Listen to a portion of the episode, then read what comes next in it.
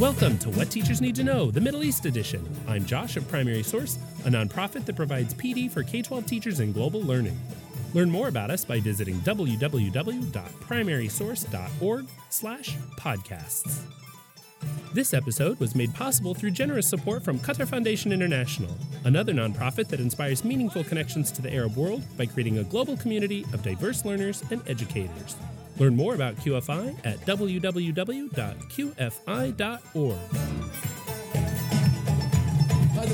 Let's do this.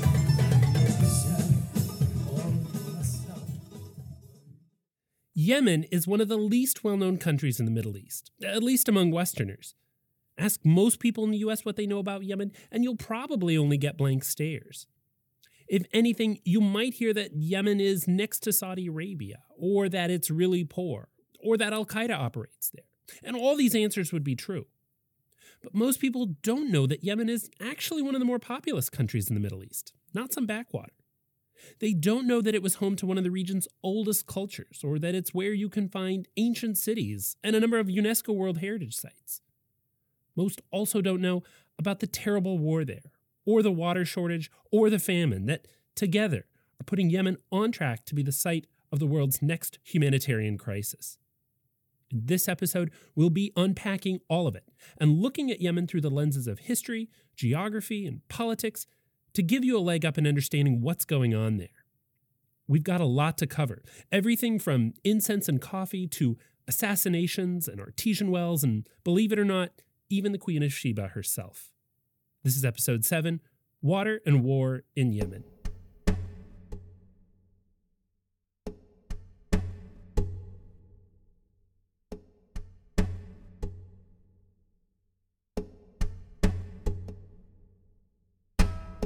Water has been a critical problem for Yemen long before this crisis, long before this war. I mean, Yemen has been on the edge with regard to water resources for quite some time. I would say since at least maybe 2000, water has been a critical issue. This crisis has only exacerbated that water shortage. We'd like you to meet Steven Caton, professor of contemporary Arab studies within the anthropology department at Harvard University. Professor Caton is an expert on Yemen, and he's been studying the country and its people for over 30 years.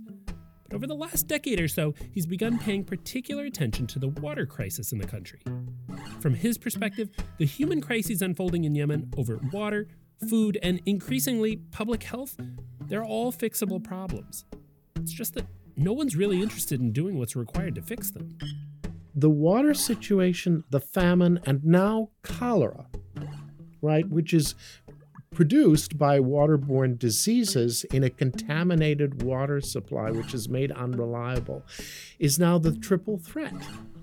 All of these are working together, and I say in a calculated fashion to terrorize a population and bring it to its knees. So it is framed as a humanitarian crisis, which it is.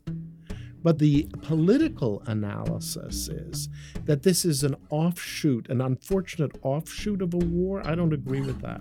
I think this is a far more insidious political strategy on the part of the neighbors uh, uh, to Yemen. We're going to bring you up to speed on the war in Yemen in a little bit and explain why so many people have begun dying there. To do that, though, we need to go back in time to the very beginning of it all, which happens to be a long, long time ago backtracking a little bit, or rather a lot of it in this case, will give you a better sense of Yemen's rich history, its long simmering relationships with its neighbors, and it'll show you how the past has really shaped the present.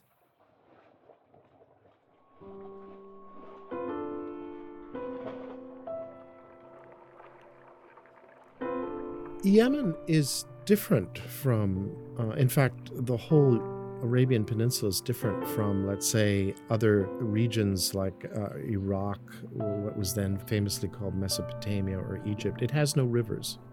Arabia has no rivers running through it. And as a result, whatever water there is for agriculture has to be gotten either through uh, rainwater, which is collected, or through underground water. And uh, providing enough water through both means to have a substantial agricultural system requires a lot more ingenuity than waiting for annual seasonal floods from rivers where the riverbanks suddenly the water expands over the riverbanks and then you can capture that flow and divert it to irrigation channels adjacent to the riverbanks. What it entails, for example, is the ability to catch rainwater as it's falling down mountainsides. Yemen is a very mountainous country. And you have to figure out a way to slow that water down and then to collect it. So, what the Yemenis figured out about a thousand years BC or BCE in the Iron Age, roughly at a time when the Trojan Wars were waging, uh, maybe a bit earlier than that. Yemen built a dam, which is considered one of the seven wonders of the world, an enormous dam that extended across a watershed and blocked the rainwater as it was coming down these gullies at seven points. It blocked the water so it could send it down into reservoirs below the ground, where through very clever engineering, the flow of the water was slowed down. And then on top of it, the engineering required for this water to be directed to water channels which were pitched at a certain grade that would take the water at a regular rate to fields that were several kilometers away where you had the soil that could be irrigated to produce agriculture.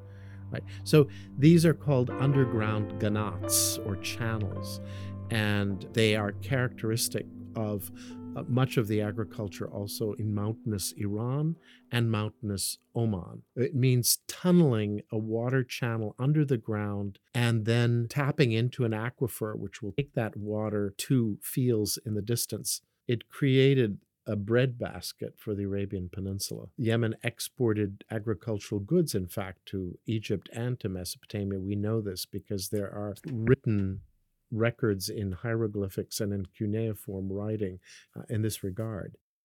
The ancient Yemenis' ability to trap water in these and other cool ways allowed them to make Yemen a breadbasket for the Arabian Peninsula and other parts of the Middle East, which is a role they played for hundreds and hundreds of years. It also made the Yemenis fabulously wealthy. One of their first big cash crops? Incense. Yemen has had certain key crops that have become world sought after commodities. The first of these was frankincense, frankincense and myrrh, which was imported into the Mediterranean world, was used in Greek and Roman funerary rituals, and of course, we associate with key biblical scenes. Yemen was the source of this trade, and it made it unbelievably wealthy because the frankincense and myrrh couldn't be shipped by the Red Sea or the Gulf because of the wind and current patterns and the complicated tacking that's required to steer a ship into a current and the wind wasn't invented yet. So it had to be taken overland by camel caravans, not across the desert actually, but between the mountains and the desert, a narrow belt that was traversable. And it was along this narrow belt that key city states emerged, like Sheba or Seba, where the Queen of Sheba emerged as one of the wealthiest, most powerful monarchs in the world. And she happened to be a woman. One of Yemen's next big cash crops was coffee, which, in my opinion, is probably the Yemenis' greatest gift to the world.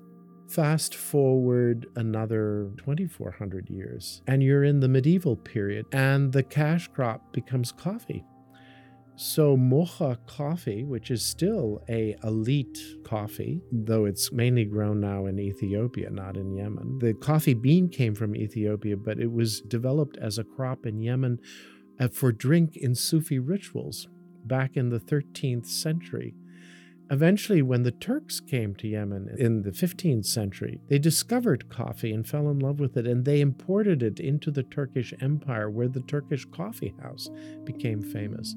Now, coffee made medieval Yemen incredibly wealthy, and they became an extremely literate civilization So, the southern part of Yemen is called a manuscript culture for the reason that manuscripts were copied and housed in private libraries that contained thousands of manuscripts. It was a highly literate culture that was the basis of, of its rule, not just economic power, but education and enlightenment. And they ended up building monumental mosques and monumental schools attached to these mosques that are some of the most exquisite pieces of architecture you'll see in the Muslim world. So, anciently, going as far back as 1000 BC, Yemen was as rich a kingdom that it rivaled any that you'll see in the, in the Near East. Okay, but if Yemen was once incredibly wealthy, why is it by most standards ranked among the world's poorest countries today? What happened? This all changed in the 1970s and 80s. The modern nation of Yemen was encouraged by the World Bank and other international donors to expand its agricultural system in order to generate income. And the idea was that if you generated this income, oh, there would be more money for the farmers, and in turn, more money for those who worked in the agricultural system, which was the main sector in the Yemeni economy, and everybody would be gradually lifted out of poverty. Now, mm. that in the abstract was a good idea, except for one thing, which is that lo and behold, a drought occurred in Yemen in the 70s and lasted for, I don't know, 20, 25 years. That meant that there was less rain to catch and to utilize for agriculture the way it always had been in the past. The other way was to introduce a new technology that hadn't been there before artesian wells. So, this is to use a drill that can drill deep into the earth to an aquifer, and then through a mechanical pump, you can suck that water like a straw out of the aquifer and then use it for your agricultural system. What the geologists, the hydrologists didn't know at the time was that these aquifers contained what is called fossil water, which means that it is not replenished once you take it out of the ground. And that has to do with the clay composition around the sediment that carries, that contains the water.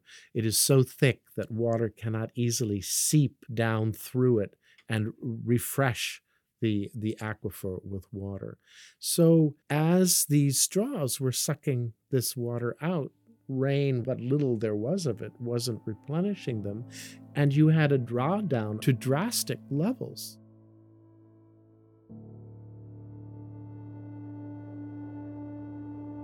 We'll come back to the topic of water in a minute.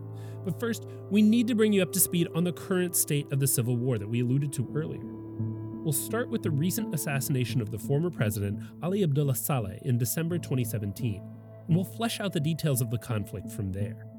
I came to Yemen for the first time in 1978. It was almost the same year that Ali Abdullah Saleh became president. And he was a very, very young man and very insecure uh, everyone bet that he would make it through his first year uh, in office, that he would be assassinated, right? And everyone lost their bets. He ended up being president for, I think, over 30 years.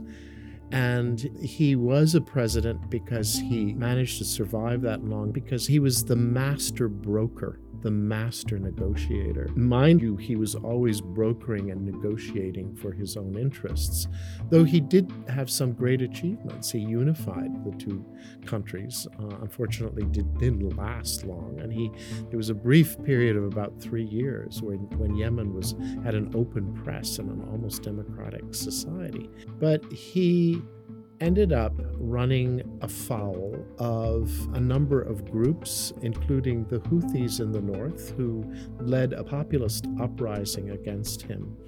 And their grievances are age old grievances based on their having been marginalized after the 1962 revolutions. The Houthis come from descendants of the Prophet Muhammad, and that elite religious class ruled the country for a thousand years before the revolution. And after the revolution, many of these uh, elites neither fully assimilated to a new secular modern state, nor was the state able to kind of incorporate them in a productive way. And so there were these long simmering grievances against the state that finally erupted into open protest. And finally, the government made the mistake of actually militarily confronting them. And this was the beginning of the end for Ali Abdullah Saleh, who finally resigned in the Arab Spring. It's a big deal because he has been the political leader in a terribly divisive way for Yemen for 30 years. And if anyone was going to broker deals between the different factions in the civil war, it was he, if the interest and the incentive was there. Now, in an earlier episode, we noted that Yemen can be seen in some ways as a playing field in a regional Cold War between Saudi Arabia and Iran. Now that we know more about Yemen's rich history, it's easier to understand why the Saudis would be so interested in their southern neighbors' internal conflicts. Yemen has historically always been the more economically potent country in the Arabian Peninsula until oil was discovered in Saudi Arabia. It has the most long term civilization of any country in the Arabian Peninsula. It also is a very populous country. I mean, over 26 million, even with the number of people who have died, which means it may be even more populous than all of the other Gulf countries combined. And it has always been at odds with Saudi Arabia because Saudi Arabia has always been at odds, in fact, with all of its neighbors since the 18th century when the modern state of Saudi Arabia was founded, with the head of the Saudi state, Abdul Wahhab, the founder of the Salafi religion that uh, dominates in Saudi Arabia. So Saudi Arabia has always been this force that has tried to use its religious message and its military forces to move beyond its borders to take up as much territory in the peninsula as possible. It sees this as its manifest destiny. And so it's always been at odds with its neighbors, including Yemen. Now, it has tried to handle affairs in Yemen internally, indirectly basically by paying the government administration. So when Yemen did something Saudi Arabia didn't care for, they would pull the plug by not paying the state, essentially. And that would work up to a certain point. But then when the Houthi rebellion began, it was in part also to protest the way in which Salafis in Saudi Arabia that were being brought over as soft power by the Saudis to uh, spread its influence uh, in Yemen, the way the Salafis were denigrating Shia Islam, of which the Houthis are representative of the as the leaders, and so there there was this added friction, this religious friction that finally spilled over into armed conflict across the border, which really sparked the military confrontation between the Houthis on the one hand and the Yemeni state, and the Houthis and the Saudis uh, on the other. And so you have a conflict that has now been accelerated into very violent armed conflict. Okay, time to bring everything together. How has this war impacted the water crisis? Well, it's done so in a number of ways. The infrastructure that has been built up to harvest water and to retain water in cisterns has been badly damaged by the war. And, you know, one can point the finger of blame in different ways. Some people blame the Houthis because uh, much of this infrastructure has collapsed in areas that the Houthis control. But it has to be pointed out that the infrastructure has been aerially bombed, which is something that the Saudi and the UAE Air Force is responsible for. So these infrastructures have been targeted, and as a result, water has become more and more scarce. And also, the quality uh, has become a public health risk because now there's the possibility of waterborne disease being carried through contaminated uh, water uh, cisterns.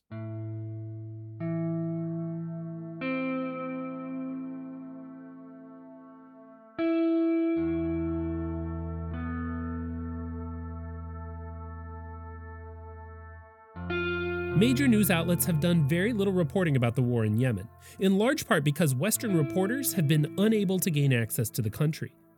We don't have a good sense of what's going on on the ground or how bad the situation really is. But one story we have heard repeatedly in the last few months is that the Yemenis are running out of food. This is part of another piece which has to do with the famine in the country. Obviously, uh, the agricultural system, which has always been under extreme stress since at least 2000, and that's really an arbitrary date, one could go further back in time, is only able to provide enough food for immediate purposes, for subsistence purposes. Now, Yemen has been moving more and more at the encouragement of the international order, that is to say, the development organizations like USAID, like the World Bank, the British, and the Dutch. The Yemenis have been encouraged to import uh, their food more and more because as water level declines, it becomes actually more expensive to use it internally for one's own crops. So at the end of the day, it's cheaper to import food than it is to use up expensive water, which you're in fact depleting more and more for growing crops for your own internal consumption.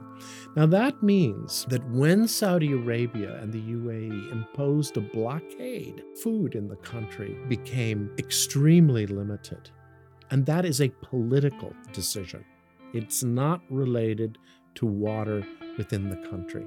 So there is an effort now to induce famine along with a water shortage exacerbated by the bombing of infrastructure, meant to bring a population, not a state, because there is no state, not to bring a government to its knees, but to bring a population to its knees. In essence, the problem is twofold. Problem number one water is hard to come by, and the water that's there is increasingly becoming contaminated, which is why diseases like cholera are starting to spread. Problem number two there's no food, in part because of the water shortage, but according to Professor Caton, largely because of the Saudi led blockade. How can all this be fixed? Well, let's start by talking about the water shortage first, beginning with an idea that's been proposed that maybe Yemen could just use seawater provided they take out all the salt first. Now, what about desalination? This is the thing, of course, that has saved the Gulf. It saved mm-hmm. Israel, as a matter of fact. Well, desalination is still costly, and it is still not at the point where you can use alternative fuel resources like wind or sun. But the other thing is is that even if Yemen had the money to do that or the oil to do it, you'd have to pump the water from the sea to the mountains where most of the population lives because as I said this was the agricultural center. This was the agricultural zone of Yemen. Well, water is a very heavy substance. To pump it eight, five, six, seven thousand feet above sea level is almost impossible. I mean, you could do it if you had a lot of money. Transporting it by truck is possible, but that's a lot of trucks going over a lot of highways. So, desalination isn't economically feasible or even perhaps physically feasible in a country like Yemen. Ultimately, though, Professor Caton reminds us that the water crisis is in many ways a crisis of politics that requires a political solution. And there's the rub. The other last alternative is moving people to the coast where you could desalinate, but then you have to provide them with an income on the coast. This is why the port of Hodeida, which was also bombed, uh, was an important beginning for talking about developing a port city that would provide not only work but income for the country, fostering commercial fishing and perhaps commercial canning industry. The Red Sea is very rich with seafood. That might be a possibility to attract a population, but it doesn't have the capital investment for that. Finally, you could move the population to another area that has lots of water, which is the Hadramaut, which is in southern Yemen. It's it's the largest valley in Arabia. It's the greenest valley of Arabia, and it has an ocean of water beneath it, more than enough apparently to provide for Yemen's water needs for the next 30 years. But that would mean transferring the population from the north to a relatively sparsely populated area to the south when these two parts of the country are political loggerheads, right? So there's no way that the south will allow this. So if the South secedes from the country, which is a possibility, they've been talking about it for a long time, it may be a matter of water transfer rights, but it's not going to be a case in point where you have massive migration from uh, the north to the south. So there are very few options. And I tell you, in, in my experience of working with water in Yemen, but I think practically anywhere, there's no silver bullet and there's no one solution.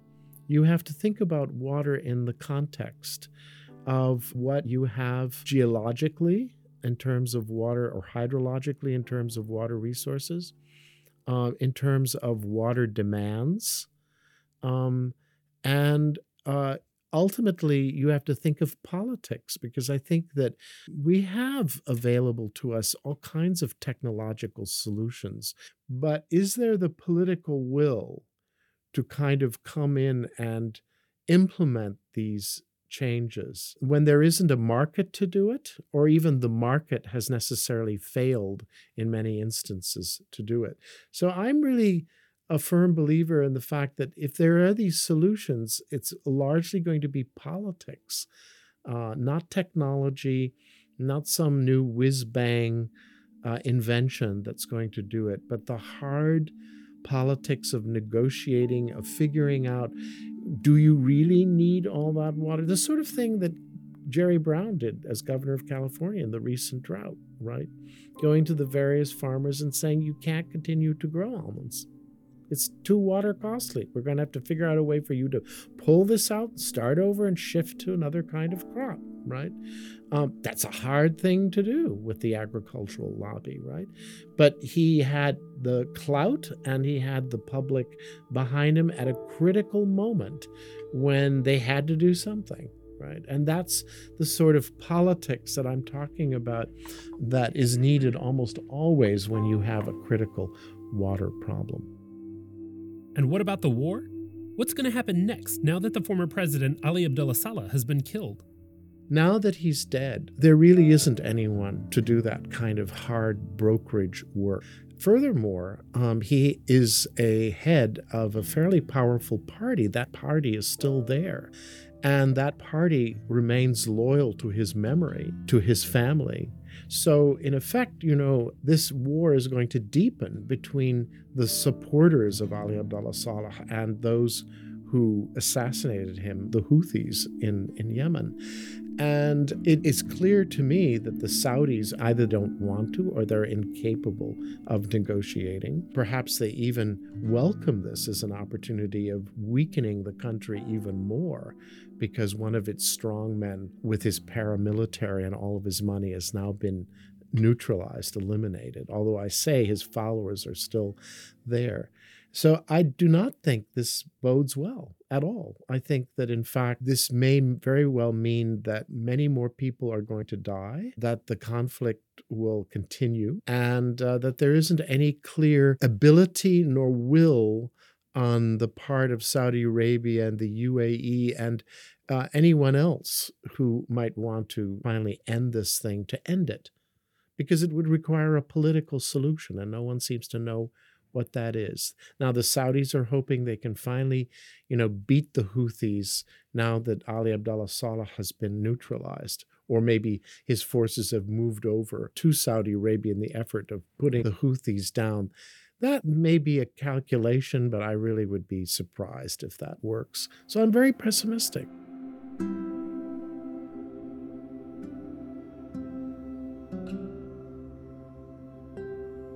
The stakes in this conflict are incredibly high. If a solution isn't reached soon, the potential loss of life could be staggering. It's not an exaggeration to say that we could be looking at another Syria in the coming years, one possibly made even worse by the lack of food and access to clean water. And yet, as dire as the outlook is, Professor Caton leaves us with a glimmer of hope. The one thing they can't destroy is Yemen's language and its poetry, its literature. That is still alive and thriving. Poetry is coming on the net all the time. Uh, some great political jokes are coming out of Yemen, and you can still see the brilliance of Yemen's imagination and their wit. That you can't destroy, and that will remain. And so you can still hear the voice of Yemen, and it's a brave voice, and it's a it, even in the worst of time, it's a very funny voice.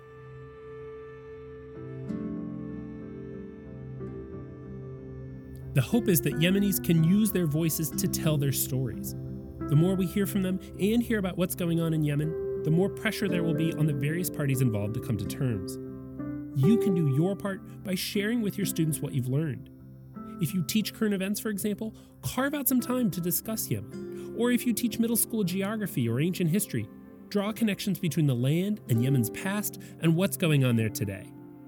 If all of us raise awareness in these small but significant ways, we can bring Yemen back into the spotlight and ultimately, maybe even help prevent a catastrophe of epic proportions before it begins. Thanks for joining us, and talk more next time on What Teachers Need to Know The Middle East.